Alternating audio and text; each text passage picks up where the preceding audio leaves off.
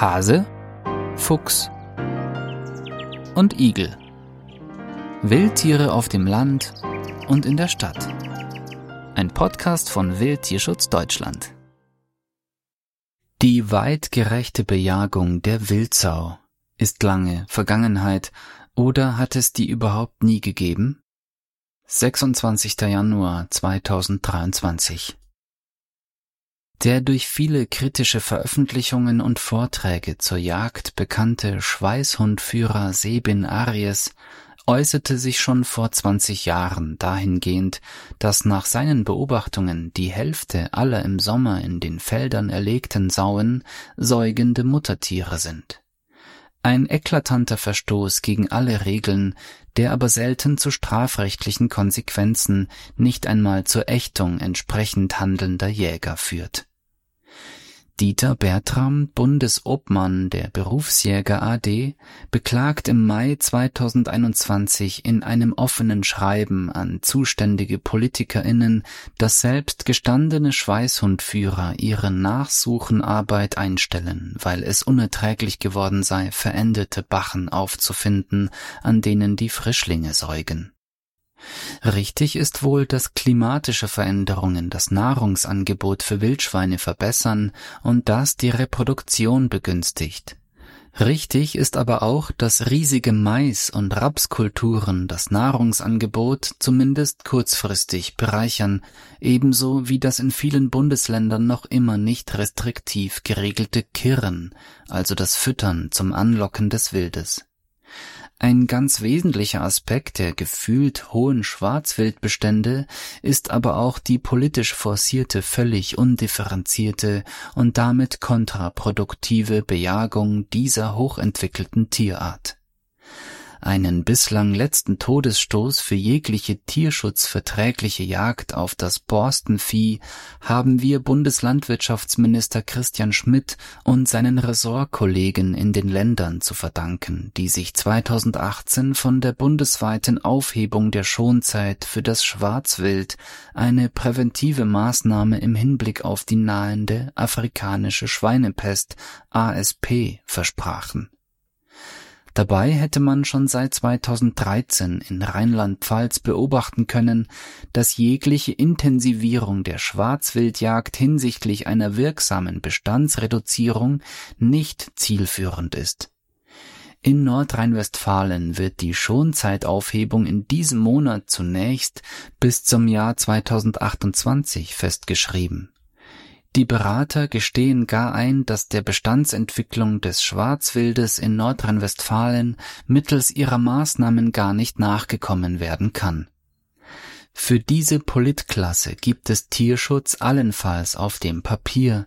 Es geht bei der Jagd auf das Schwarzwild wohl allein darum, Konflikten mit der exportierenden Schweineindustrie, über 60 Millionen Hausschweine werden pro Jahr in Deutschland geschlachtet, mit seinen oft prekären Arbeitsverhältnissen aus dem Weg zu gehen. Die Massentierhalter befürchten die Kontaminierung ihrer in engen Ställen und tierquälerischen Sauständen gehaltenen Geschöpfe durch die Wildsau.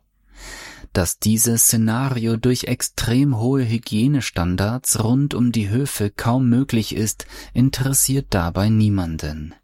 Die afrikanische Schweinepest gelangt nicht durch die Wildsau in den Schweinestall, sondern wie erst im vergangenen Jahr in Brandenburg, Mecklenburg-Vorpommern und Baden-Württemberg durch Menschen, die sich nicht an Regeln halten. Es ist eine dreiste Fehleinschätzung, wenn eine Verordnung wie jetzt in Nordrhein-Westfalen damit begründet wird, durch die dauerhafte Aufhebung der Schonzeit für Wildschweine deren Bestand zu reduzieren. Die von der Politik forcierte Intensivierung der Schwarzwildjagd, die seit etwa 15 Jahren nach und nach sämtliche Tierschutznormen abgebaut und dazu sämtliche noch intakten Sozialstrukturen im Bestand zerschossen hat, ist, wie die Zahlen belegen, nicht mehr als ein Rohrkrepierer. Wenn die Wildschweinbestände nach der Jagd höher sind als davor, sollte sich doch auch mal eine Forschungsstelle für Jagdkunde und Wildschadenverhütung fragen, warum die technische Aufrüstung der Jägerschaft, die Jagd während der Nacht mit künstlichen Lichtquellen, der Einsatz tierquälerischer Saufänge und die Aufhebung der Schonzeiten nicht zum Erfolg hinsichtlich der Reduzierung der Zahl der Wildschweine führt. Die Entwicklung der Zahl der jährlich getöteten Wildschweine steigt trotz größter jagdlicher Anstrengungen kontinuierlich. Von durchschnittlich 477.000 erlegten Wildschweinen pro Jahr vor zehn Jahren auf 625.000 im Jagdjahr 2020-21.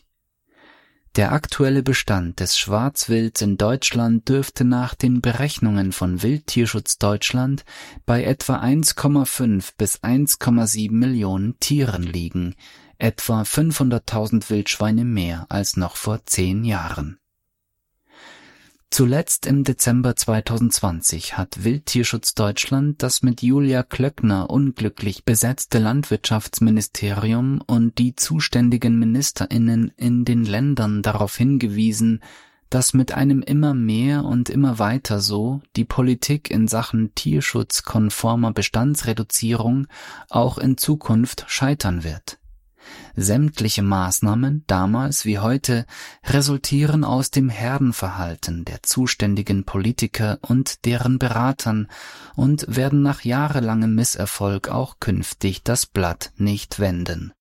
Wildtierschutz Deutschland empfiehlt im Hinblick auf eine Begrenzung des Bestands, der bei einem weiter so in den kommenden Jahren die Zahl von über zwei Millionen Wildschweinen überschreiten dürfte, die folgenden Maßnahmen. Erstens zentrale bundesweite Koordinierung eines Schwarzwildbestandsmanagements in Zusammenarbeit mit lokalen Hegegemeinschaften. Ziel koordinierte einheitliche bundesweite Vorgehensweise ohne Ausnahmen in ASP-freien Revieren. Zweitens Reduzierung des Jagddrucks durch die Einführung von Schonzeiten für alle Altersklassen vom 1. Januar bis 30. September eines Jahres. Jagdlicher Eingriff ausschließlich in die Klasse der Frischlinge und Überläufer.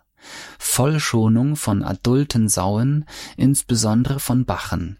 Konsequente strafrechtliche Verfolgung nicht weitgerechter Jagdausübung verpflichtende Erfassung der Altersstruktur der erlegten Tiere. Ziel hohes ASP-Ansteckungsrisiko durch Jungtiere reduzieren, Aufbau von intakten reproduktionsmindernden Rottenstrukturen. Drittens Durchführung von Bewegungsjagden im November und Dezember ausschließlich als Ansitzjagden Unterbringung des Einsatzes von hochläufigen und oder stummjagenden Hunderassen im Rahmen von Drückjagden. Ziel Beibehaltung der Ortstreue adulter Tiere. Gewährleistung der Einhaltung von Tierschutznormen. Viertens Schaffung von Überwachungsinstrumenten für die Populationsdichte von Wildschweinen, die möglicherweise nicht ausschließlich auf Streckendaten basieren. Fünftens begleitende Forschung und Feldversuche zur Verabreichung von Kontrazeptiva. Sechstens begleitende Forschung zur Dynamik der Wildschweinpopulation und den Möglichkeiten zur Kontrolle der Schwarzwildbestände. Wildtierschutz Deutschland Wir geben Tieren eine Stimme. Weitere Informationen finden Sie auf wildtierschutz-deutschland.de